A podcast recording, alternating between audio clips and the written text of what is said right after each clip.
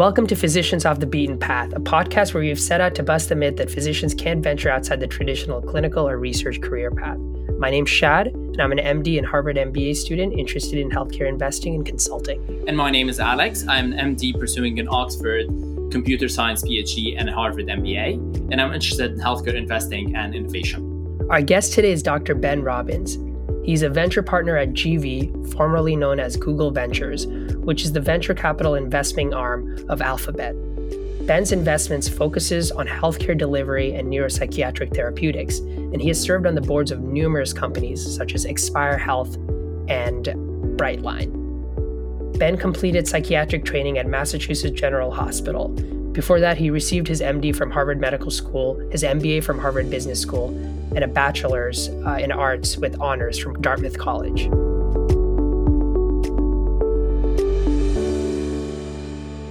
Ben, thank you so much for joining us and welcome to the show.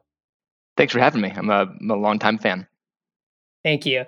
Um, just to start off, Ben, wanted to, for those in our audience who may not know your story completely, can you tell us a little bit about your early years uh, why you decided to pursue a career in medicine, and then how you eventually decided to venture off the traditional clinical and research career path of a doc.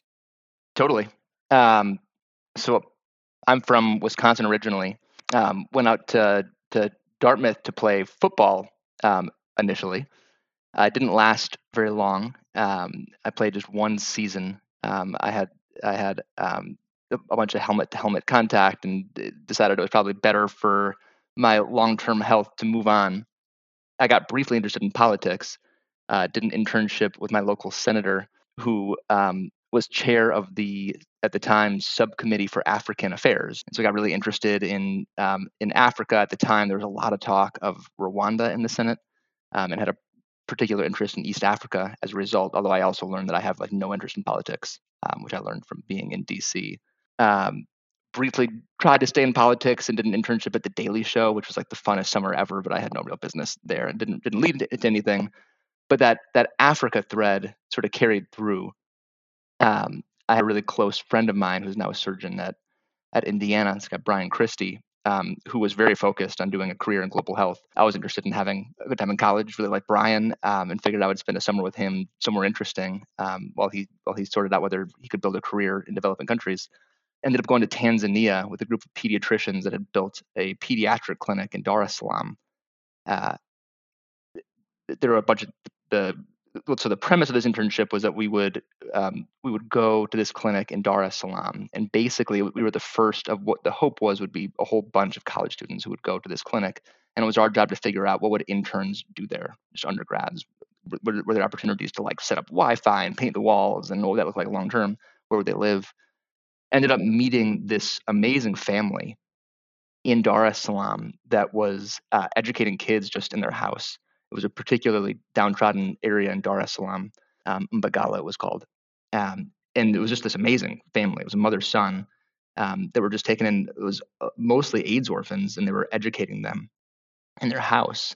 Um, got really interested in that. Ended up um, taking lots of pictures of the area, of the family, uh, of the school, and then we'd bring them back to Dartmouth. And people were really interested in, in sort of this family. Uh, we were telling the story uh, to our friends and to our family, and we would raise money. We would bring back art that the kids had made or um, the community had made, and ended up building a nonprofit in Tanzania to to operate the school, and then built another nonprofit in the U.S. to fund a nonprofit in Tanzania. Um, and through all of that, got really interested in um, sort of novel ways to deliver healthcare. We started to bring doctors out to the school um, the the impact was just amazing. It was you you would see a kid who was sort of um, uh, tired, not particularly engaged at school. You'd bring a doctor out there, and they would see the doctor. It was their first time getting in-person medical care um, at age six or seven, um, and they would get you know anti-malarials or anti-parasitics, and like 24 hours later, you'd see this kid have totally renewed energy. The the impact of just you know bringing healthcare to these kids was was profound uh, I got really interested in healthcare as a result. So got got interested in doing uh, pre med, although it was really late in college, so I had to do a post bac at at Bryn Mawr, where I did all my pre meds in one sort of hellish year. Um, and then um, from there, I uh, I uh, got into Harvard Medical School. And when I got into Harvard Medical School, these mentors from Dartmouth pushed me to go to Harvard Business School as well, um, with the business part being more incidental. And the premise was that was the most effective way to get management training uh, as a physician. So that was my path. And um, I was on a, a pretty straight shot after that into doing you know domestic healthcare delivery. I had a set of amazing mentors at at MGH and, and uh, at the time partners. Uh, there was Tim Ferris, uh, Sri Chaguturu, Sandy Rao, these just amazing uh, um, leaders within the, within the partners organization. Um, did my most of my medical school year, did my first business school year, and never really applied anything because I assumed I would do something with with the three of them. Um, around that same time, um, I started going to these lab meetings, quote unquote lab. Uh, Atul Gawande was starting this health policy lab of sorts. Uh, it ended up being called Ariadne Labs, but at the time it was unnamed. There's just a few people getting together at in classrooms at the School of Public Health. It was sort of just like you know a blend of young healthcare executives, trainees of various sorts, just talking about issues in healthcare. Um, I was and continue to be like a total Atul Gawande fanboy. So I was mostly just like starstruck that I was in the presence of Atul Gawande for any amount of time. Uh, Krishna, who at the time was leading healthcare for GV, started going to those same meetings. I just really like Krishna. Krishna's just a really good guy. I didn't have a particular orientation around um, VC or entrepreneurship, um, but Krishna was just amazing. Um, his his ambition, the way that he had this platform that he could use for for good, um, build these huge companies relative to the kinds of things that I was interested in at the time. Um, and, he was just such a such a um, inspiring person for me, still is. Um, and so I ended up convincing him to let me come to the Google office in Cambridge on guest badges. Um, and at some point, I, th- I think it was just easier for him to give me a real badge, so I didn't have to keep opening the door, and I didn't have to go to the bathroom in like a supervised fashion, so I wouldn't steal any Google trade secrets. Um, and that was a little over seven years ago. Um, so I joined I joined the team, um, finished grad school, and then did residency in psychiatry at Mass Gen, which I finished uh, a little bit over a year ago now, just last last summer. Ben, thank you so much for sharing that entire story. Incredibly fascinating story. It sounds like you were sort of perpetually off the beaten path from the very beginning. Some people sort of go off the beaten path relatively late like I did and some of our guests but what I'm really fascinated by your story is that it's it's all very organic right? You were interested in football you, you went to college to play football then you were interested in politics uh, international philanthropy. We'll talk about all of those different aspects and different portions of your life then healthcare and I think that's just fascinating. One of our previous guests, uh, Dr. Dan Gebremedhin, who's a part venture partner at Flare Capital, he also talks about how he wasn't particularly deliberate about every little thing that he did. He just did whatever was interesting to him and made the right choices along the way uh, to land him to where he is today. I don't want to put words in your mouth, but it sounds like to some extent that was also true with you. And I'm also a very big Atul Gawande fan to the point where my then girlfriend, now wife, and I were attending a Radiohead concert uh, back in 2016 or 2018 or something at TD Garden and saw Atul Gawande and his daughter. And instead of leaving them alone, I went up to him and to say hi. and he was very, very gracious. But every time I see Atul Gawande, we've talked a little bit because we, you know, I write a little bit and, and he's been a good mentor of mine, but he's been very, very gracious. Just switching gears here a little bit, you talked about some of the companies and the nonprofits that you've co founded. You co founded a company to improve drug adherence at a community health center in Boston. And then you talked about the nonprofit to fund, build, and operate the primary school for AIDS orphans in Tanzania. Can you tell us a, a, little bit more about these experiences and, and what inspired you to go ahead and start your own company and what you learned from them that you still use today? Yeah. So very different experiences. The Tanzania experience was was and continues to be just this pretty profound experience for me. Um, it was as as close to uh, something just deeply impactful that I think I'll probably ever ever be. Um, I would love to find other things like that uh, and to continue those relationships in Tanzania. But it was really just a testament to sort of the last mile of healthcare and how much good healthcare can do when it's when it's delivered to people who really need it.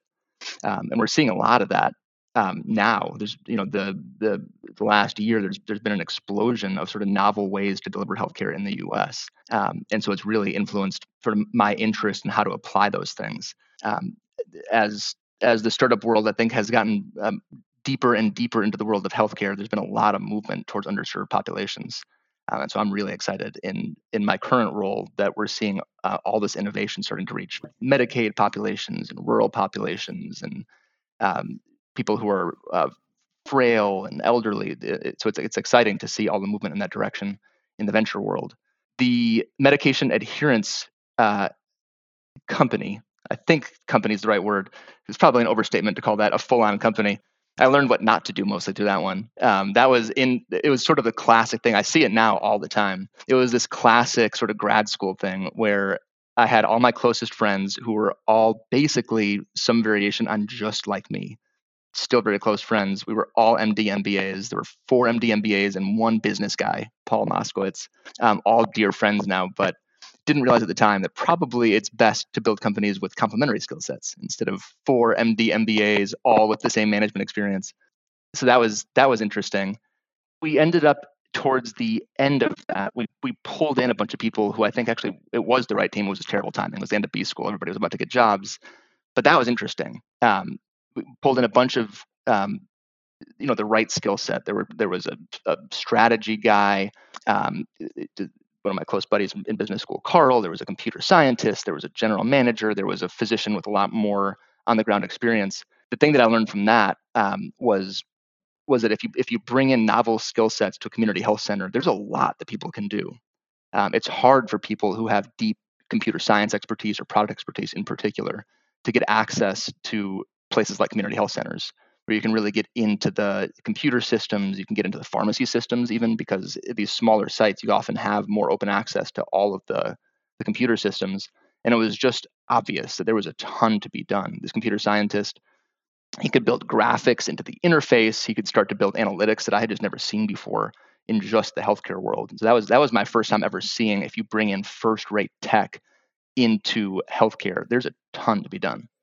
Yeah, no, I completely agree, Ben. There's just so much focus nowadays on, you know, biotech and creating new sexy therapies, but I think sometimes people forget, uh, at least the general population, how we already have a lot of really cool therapies. People just don't use them in the right ways or in the right combination. So increasing medication adherence. I know there's a lot of remote patient monitoring funding going into this space and a lot of new cool apps going into this space. So completely agree there.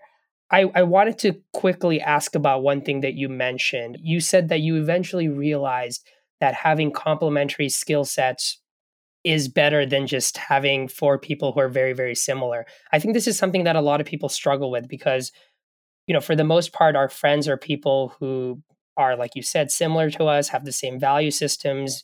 Maybe for me, it's a lot of docs. Um, so, why do you think complementary skill sets are so important? And how do you go about seeking out those people? Yeah, totally. I mean, so the thing that I've been obsessed with pretty much since that, um, since that since that experience, you know, this is seven, eight years ago. It was it was I, th- I think what I was looking at was product for the first time. Um, and so you mentioned it, but the thing with adherence is that the problem statement is really clear, right? It's across the board, something in the range of 50% of prescriptions are never picked up from the pharmacy just like these staggering numbers and that's that's really across the board you know post first heart attack a moment that you think of as or at least that i think of as being super scary. If you're not engaged with the healthcare system that's probably going to get you engaged with the healthcare system. The rate of people going from hospital to picking up their first prescription after the first heart attack is in the range of 44% which is wild to me. So that problem statement i think is relatively well articulated in healthcare the thing that product gets at is how do you think about addressing that problem, right? Um, and we were we were starting to get at it, um, but it was it was preliminary. But the thing that was really interesting to me about product thinking was really thinking through who are the key constituencies and how are they served by something, right? So with medication adherence, when people aren't picking up their meds, there's a bunch of things that that could be, right? It could be cost, it could be convenience. It could be lack of understanding, lack of motivation. There's a lot of different issues that emerge in terms of why somebody doesn't pick up their their their meds. And the thing that's interesting to me about product thinking is that you could really start to think deeply about who are those people. We have a couple of product people at GV. Uh, when when we have them work with healthcare companies, the the types of things that they do when you watch it happening, it's it seems straightforward, but it doesn't really happen in traditional healthcare.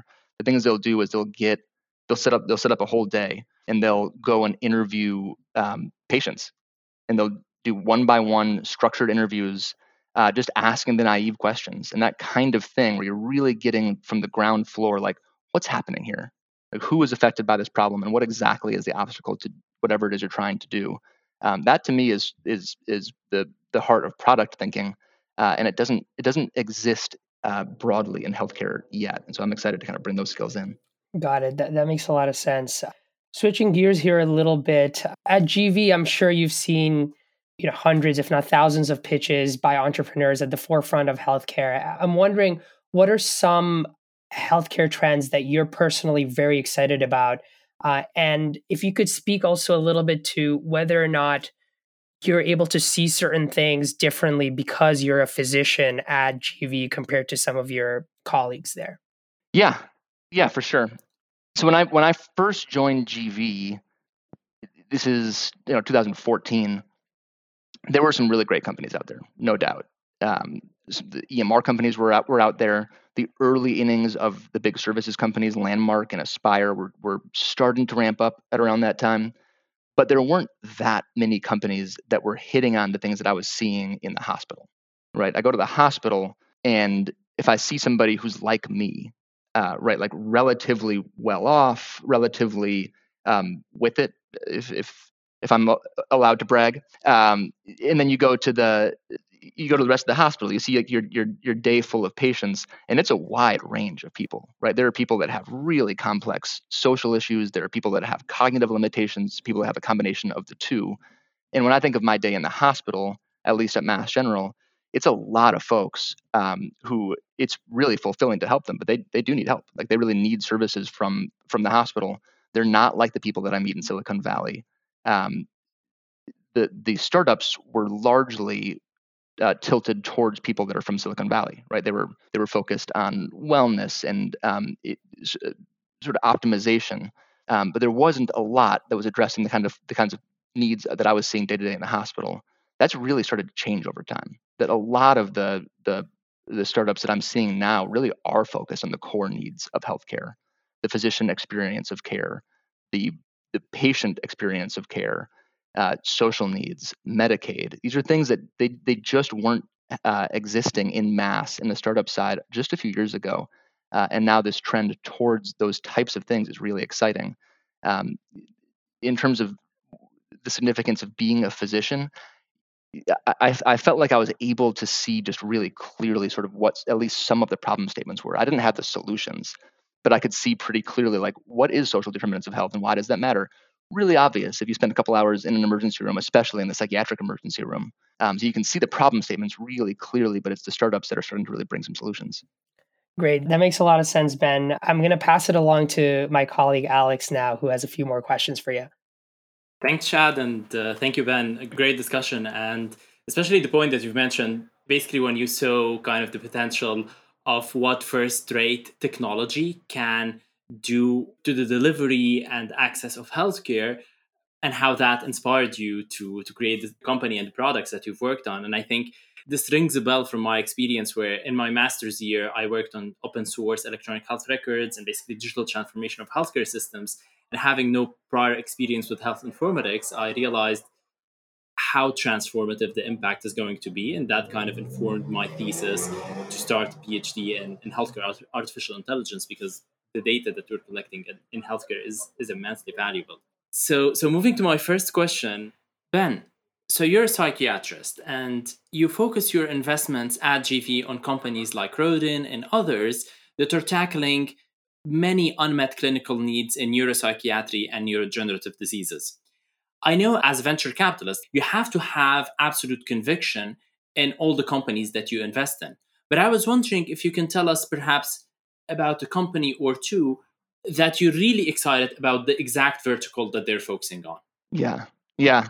It's a hard question because I'm really excited about really the entire GV health services portfolio at the moment. There have been ups and downs over the years, but at the moment things are looking really, really bright for the whole portfolio. I mean, companies that jump out immediately, Brightline, I find really inspiring. It's a pediatric mental health company. It, it gets right at one of these um, problems that I saw in clinical training. It was it didn't take take a genius to see the problem, but you know part of psychiatry training is that you do a child psych rotation, as you might expect, and the wait times were just unbelievable. And this is at, you know, first rate institutions.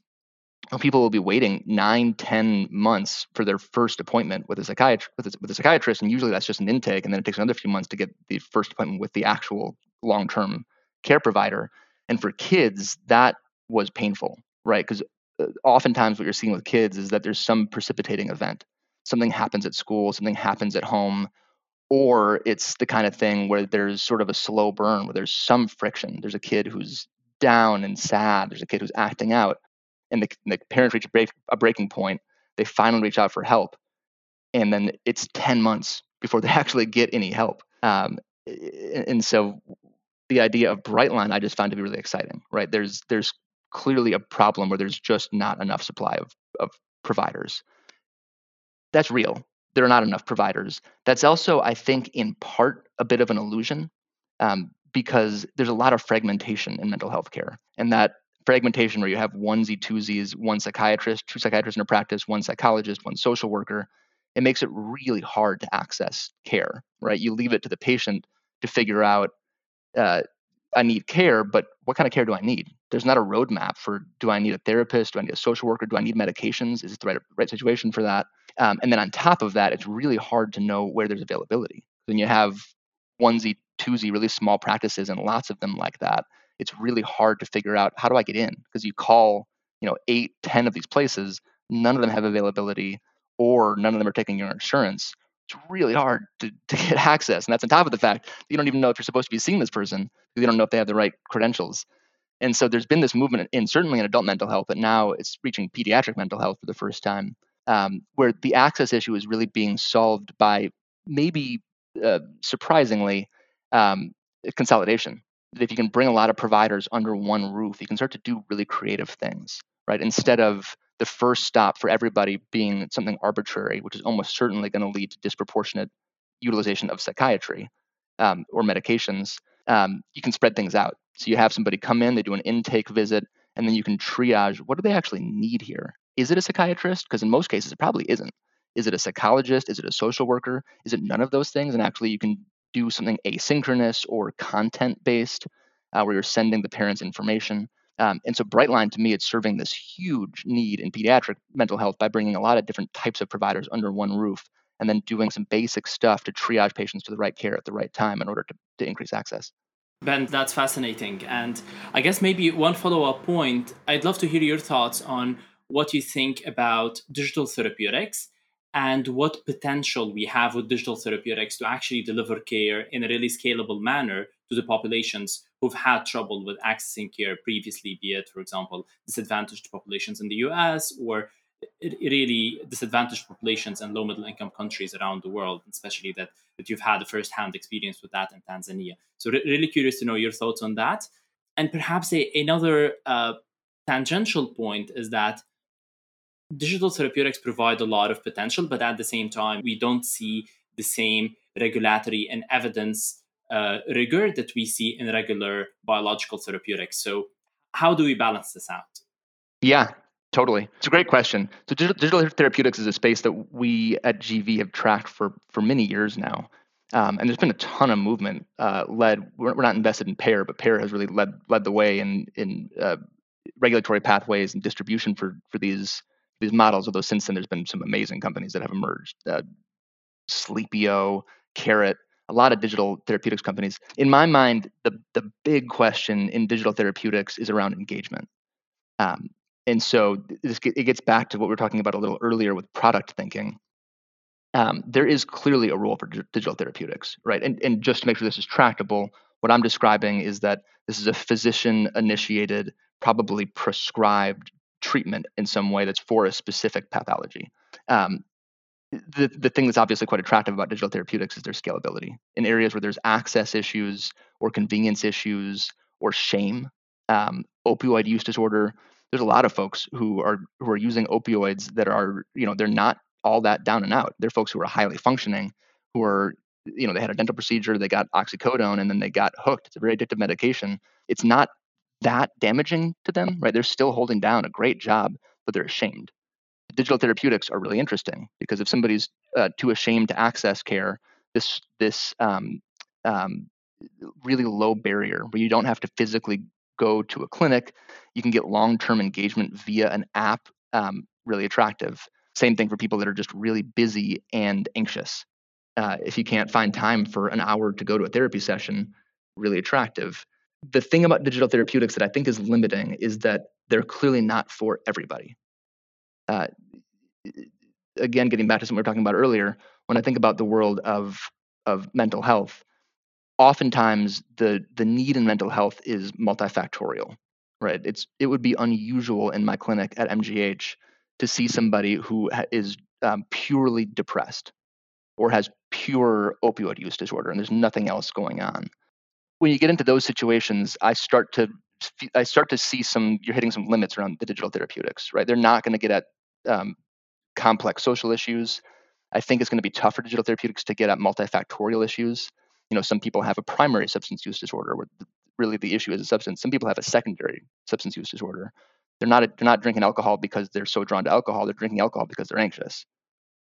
Starts to get the diagnostics get a little complex. And so, in my mind, as part of a, a larger healthcare delivery system, it's a great tool. Uh, as fully standalone companies, I think they basically need to be pulled into some kind of larger infrastructure in order to, to triage the right person to that type of care at the right time.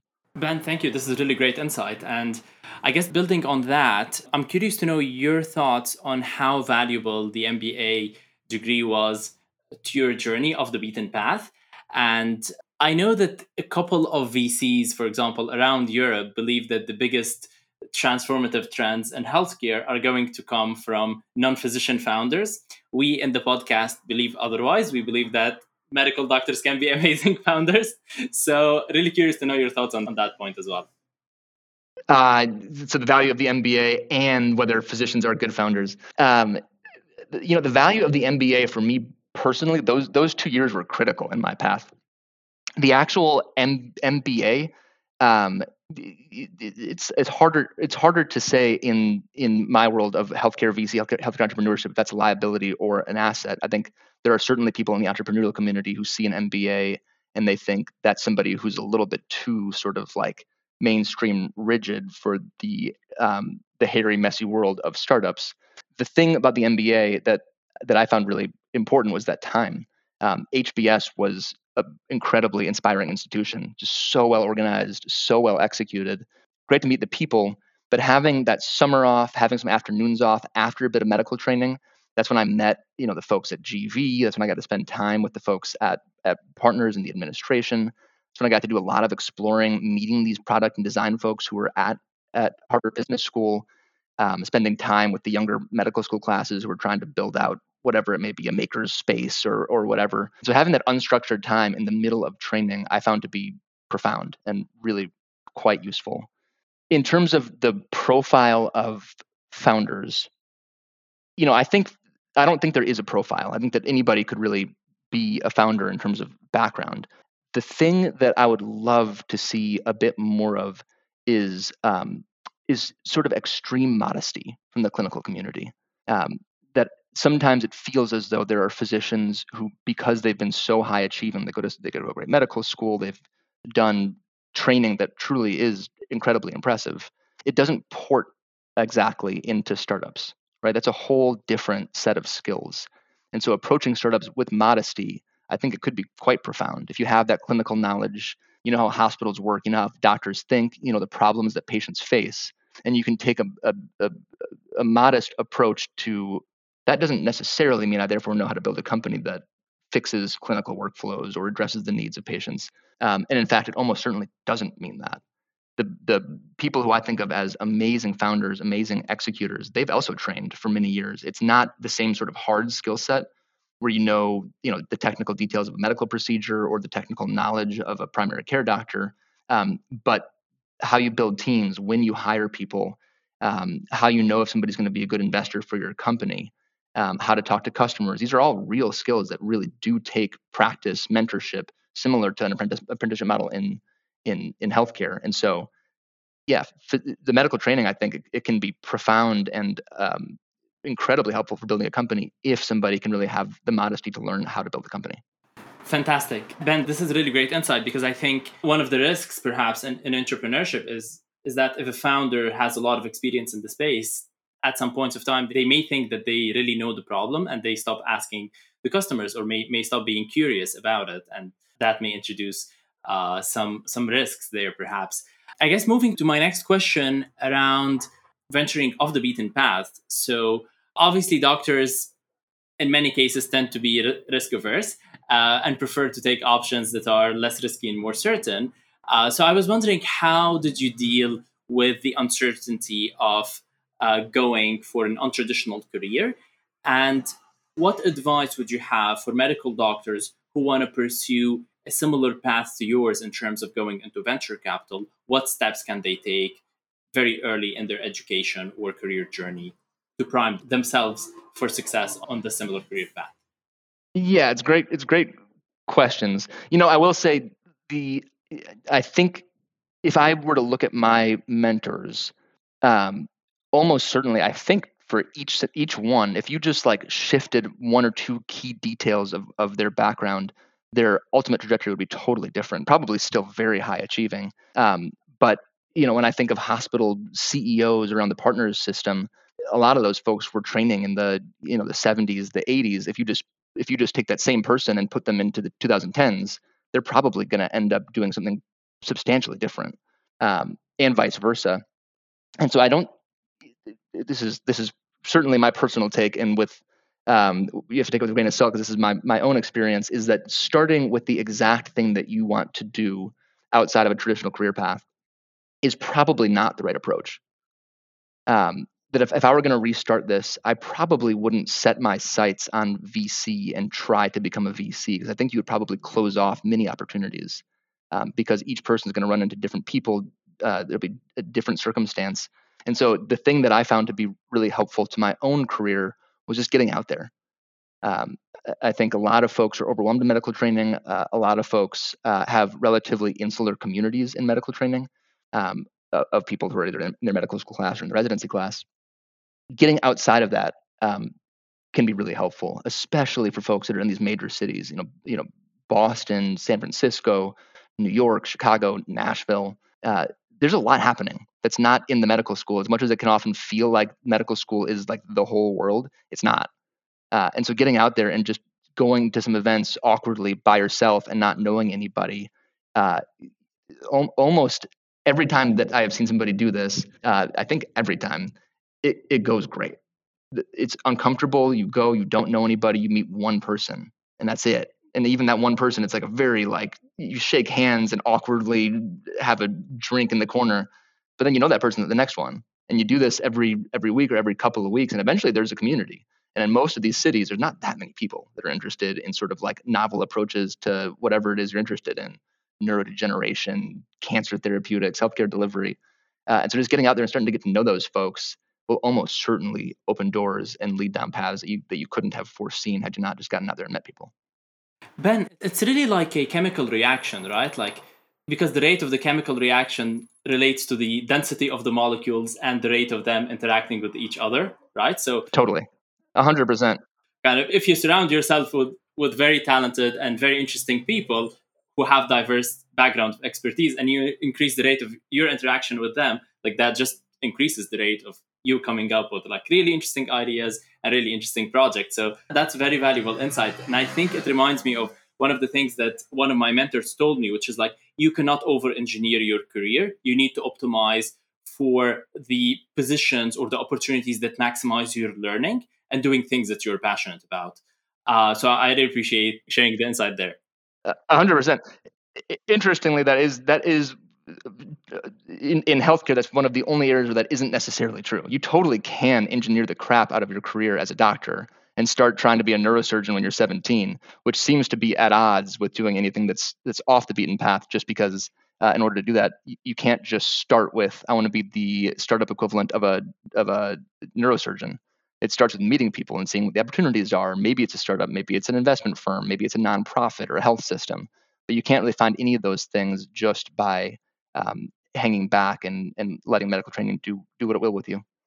Absolutely, Ben. And I think, as you've said, it works in medical training. But if you apply the over engineering approach of medical training on like the non-clinical career path, like it just doesn't work. So I absolutely agree with you on that point. I guess my last question is around the Daily Show.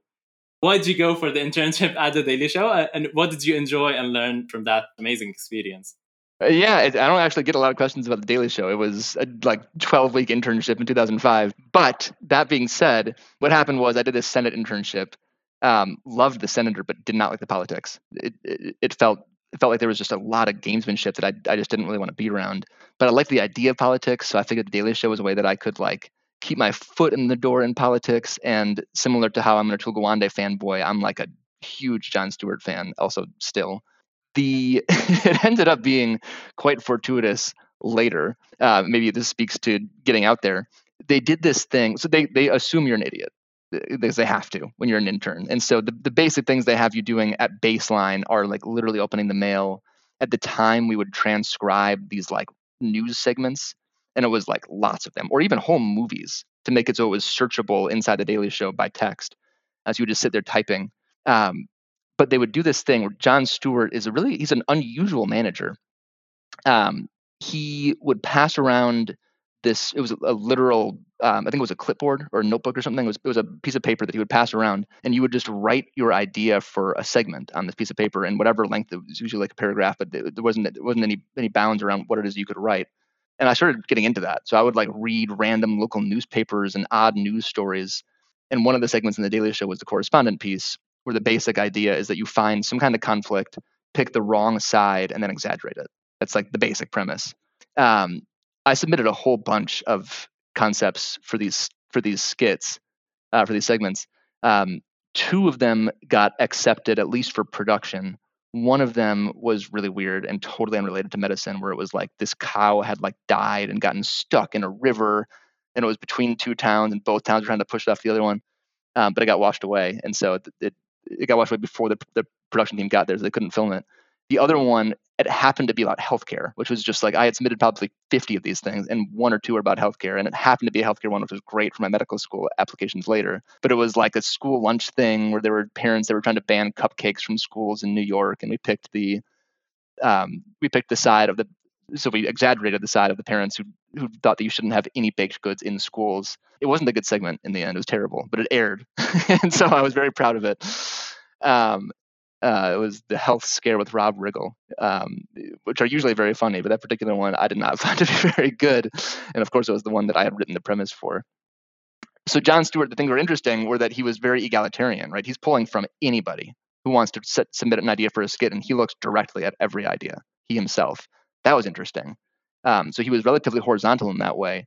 The other thing that I saw him doing that I still find inspirational, and I still actually use this um, today, is that he would cut things from the show um, if they weren't funny, and it would be like things that looked crazy to me. Where he would send out, you know, Ed Helms or a top correspondent, Stephen Steve Carell was at the Daily Show at the time. He had just left, I guess, but Ed Helms was still there, and Rob Corddry. It was these amazing comedians, and he would send them out with this production crew, they would spend all day or two days filming something, uh, whatever it may be happening around New York. Um, people are really excited about it. They really want to make it work. They're they're filming it. There's a final thing that's about to go into the show. It's 3:30. The show films at four, and he'll just cut it. It's not funny. Like it's not going in the show, and we'll figure out what else to do. But we're not putting not funny things into the show, no matter how painful it is. And that was an interesting lesson. I saw him do it, and it was just like, holy crap i just couldn't i would i would sit with this production team that i'd be embedded with for a couple of days. They clearly thought this thing was going on the show and then jon stewart said no this isn't funny it's off. Um, and that that applies to companies for sure that people get stuck on ideas and try and force them through. Um, and when it's not working they'll still try to force them through. And it takes an unusual leader to to look at all the effort that's gone into something that isn't working and then just to cut it. And jon stewart seems to be a master of that Ben, I'm a big fan of generalist thinking, and I love the analogy that you, you've just made between basically the management style and how early stage companies are run. So, Ben, how can our audience learn more about the work and the impact that you're doing and kind of follow on all the exciting things that you're doing at the moment? Yeah, I mean, it's mostly just through GV media. Honestly, Mandy from GV does much more social media than than I do. Um, so following the GV investments, the GV social media, I'll do a lot of retweeting, but I don't I don't do a ton of social media stuff. Um, but yeah, following GV, following the healthcare portfolio, we, we certainly make announcements and promote all the all the companies that we that we support. Ben, thank you so much. This has been an amazing conversation. Thank you, guys. Shad, that was a fascinating conversation with Ben. I really loved the discussion and all the insights that he's mentioned. And I think one of my key takeaways is around how he described his experience co founding the company that aimed to improve drug adherence.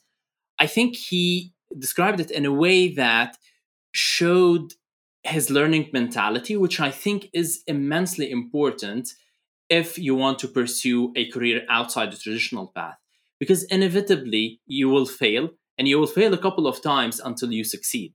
And I think it's very important that you approach every failure with a strong learning mentality, aiming to really go for the experience for the sake of learning and for the sake of building the skill set or tackling a problem you're passionate about. And I think this is important in the in the medical world because as clinicians, it is very easy for us to over engineer a successful career path. And that's because career paths in clinical medicine are very linear. Like you know the steps that you need to do to get into a very competitive medical school. You have to get very high scores on the MCAT or be it whatever other test. Then to get into a very competitive residency position, you have to get like very high USMLE scores, etc. So you can really over engineer that path and reduce the risk. Whereas if you're going on an untraditional career path, there is a higher risk percentage and it's it is very difficult to over engineer uh, that career path and because of that you'll be exposing yourself to failure but the most important thing is that failure is a part of success and approaching it with a learning mentality is very important that's on my side Shad yeah, no, I completely agree, Alex. Um, my main takeaway was around complementary skill sets. And, and the first thing I wanted to mention is that being a doctor or a researcher is, of course, incredibly, incredibly challenging. And, and you need high, you know, EQ, you need to work very hard, you need to be intelligent. That's all a given. But there's so much, you know, a recurring theme of our podcast is there's so many ways to have an impact out there. And very, there's very, very different skill sets needed to, for example, start a company and then take it from ideation to traction and then all the way to a public company.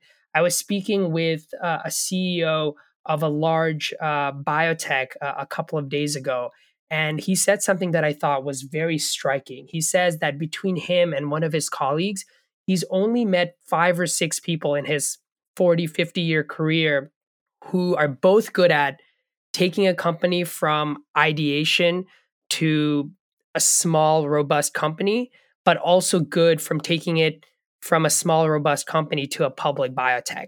Those are incredibly different skill sets. One requires more scientific knowledge and, and, a stronger understanding of what happens in the lab. Another one requires an understanding of the regulatory landscape, the commercial landscape, the different players in the system, and what their incentives are. And so, having an appreciation of these complementary skill set is very, very important. Sometimes docs, because we are high achieving and we're intelligent, and because we've done so well in our careers, we think we're good at everything. You know, starting a company and, and taking it public. That may not necessarily be true, but that comes also back to what you were saying about having a learning m- mindset. So, what I would say is if you're starting a venture, seek out people with complementary skill sets. Don't just rely on your friend from residency or your friend from pre med or your doctor friend who has the exact same set of experiences and knowledge base as you. But that begs the question how exactly can you meet people with complementary skill sets, right? That can be challenging. For some people, they go get an MBA, they network, they meet people from all walks of life. And uh, that's certainly an effective but a very expensive way to meet people with complementary skill sets. Another thing is what Ben mentioned, uh, which is if you move to a new city and if you want to get plugged into the investing entrepreneurial base or, or, the community in that particular city, just attend all the free events, entrepreneurial investing events that take place in that city. maybe awkward at first where you don't know anyone and you might be the only doc or pre med or medical student in that particular community or in that particular event. But go up to someone, say hi to them, and build those relationships. And over time, you'll realize that you have a good grasp of who the different people are who are interested in those things. Through those events, you can meet people who are interested in some of the similar things that you're interested in, but are coming at it from a completely different perspective and may have that complementary skill set that you need to uh, to start a venture and succeed. So always keep in mind, always be humble, a about your limitations, and b keep in mind that uh, it's important to seek out people who have different skill sets than you when you're starting a venture. So, with that, we're going to end our episode. It was, like Alex said, a fantastic episode this week. But join us for our next episode where we continue to talk to docs who have ventured off the beaten path and have done some amazing things in a whole host of careers. And remember to follow us on social media on Facebook, Instagram, and Twitter at POTBP Podcast, and to catch our latest podcast on Spotify and Apple Podcasts. To get in touch with us, you can email us at physiciansoffthebeatenpath at gmail.com or visit our website at potbppodcast.com. See you later.